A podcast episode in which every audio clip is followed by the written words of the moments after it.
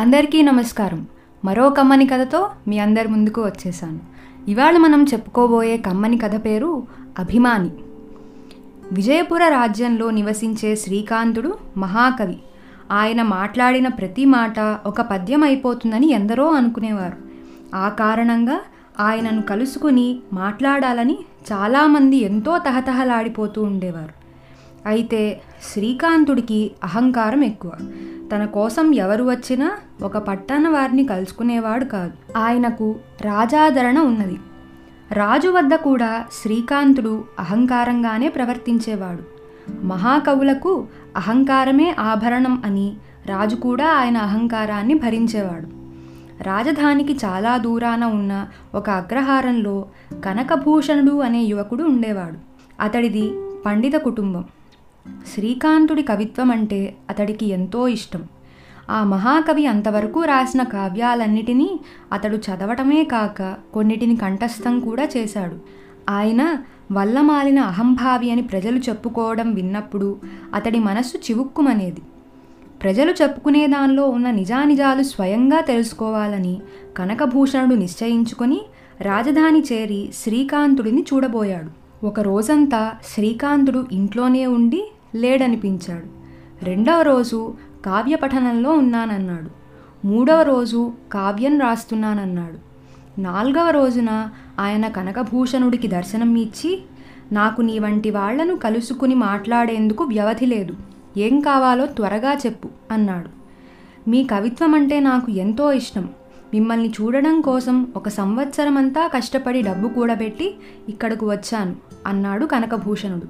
బాగుంది నన్ను చూసి ఏం చేస్తావు? అన్నాడు శ్రీకాంతుడు. కాసేపు మీతో మాట్లాడాలని ఉంది అన్నాడు కనకభూషణుడు.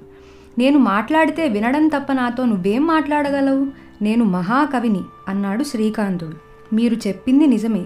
ఇంతవరకు ఎవ్వరకూ వినిపించని పద్యం ఒకటి నాకు వినిపించండి. అదే మహాప్రసాదంగా భావించి వెళ్ళిపోతాను అన్నాడు కనకభూషణుడు. మహారాజు కోరితేనే నేను పద్యం వినిపించను. నేను చెప్పాలనిపించితే తప్ప ఒకరు అడిగినప్పుడు పద్యం చెప్పే అలవాటు నాకు లేదు అన్నాడు శ్రీకాంతుడు. పోనీ మీ ఇంటి అరుగు మీద కూర్చుని ఉంటాను మీకు చెప్పాలనిపించినప్పుడే చెప్పండి అన్నాడు కనకభూషణుడు వినయంగా. నీ వంటి వాడికి నా పద్యం ఒంటరిగా వినే అర్హత లేదు. కావాలంటే రాజాస్థానానికి వచ్చి పది మందిలోనూ కూర్చుని విని వెళ్ళు. అది సంగతి. ఇక నన్ను వేధించకు. వెళ్ళు అని శ్రీకాంతుడు కసిరాడు. చేసేది లేక కనకభూషణుడు నిరాశగా వెళ్ళిపోయాడు. మర్నాడు శ్రీకాంతుడికి వాళ్ళ అన్న రమాకాంతుడికి బాగా జబ్బు చేసినట్టు కబురు వచ్చింది. ఆయన రాజధానికి దూరంగా ఉన్న ఒక గ్రామంలో ఉంటున్నాడు. రాజు శ్రీకాంతుడి కోసం ఒక గుర్రపు బండిని ఏర్పాటు చేశాడు. ఆ బండిలో శ్రీకాంతుడు కొన్ని గంటలు ప్రయాణం చేశాక హఠాత్తుగా గుర్రం శోష వచ్చి పడిపోయింది. బండివాడు గుర్రాన్ని పరీక్షించి చూసి శ్రీకాంతుడితో అయ్యా గుర్రానికి ఏదో జబ్బు చేసింది. ఇక్కడికి కొద్ది దూరంలో ఒక నగరం ఉన్నది. దాని పొరిమేర్లల్లో ఒక సత్రం ఉన్నది. మీరు బయలుదేరి వెళ్ళి అక్కడ బస చేయండి. నేను గుర్రానికి వైద్యం చేయించి నయమవ్వగానే బండి తీసుకువస్తాను అన్నాడు. చేసేది లేక శ్రీకాంతుడు కాలినడకన బయలుదేరాడు. బండివాడు అన్నట్టు కాక నగరం చాలా దూరం ఉన్నది. ఆయన దాని పొలిమేరలు చేరేసరికి దుస్తులన్నీ మట్టి కొట్టుకుపోయాయి.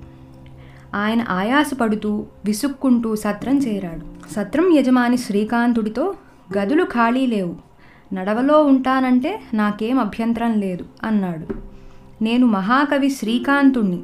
నడవలో ఉండడమా? వెంటనే గది ఏర్పాటు చెయ్యి. అన్నాడు శ్రీకాంతుడు కోపంగా. ఆ మాటలకు సత్రం యజమాని అదే పనిగా నవ్వసాగాడు. అలా నవ్వుతావేం? అన్నాడు శ్రీకాంతుడు మరింత కోపంగా.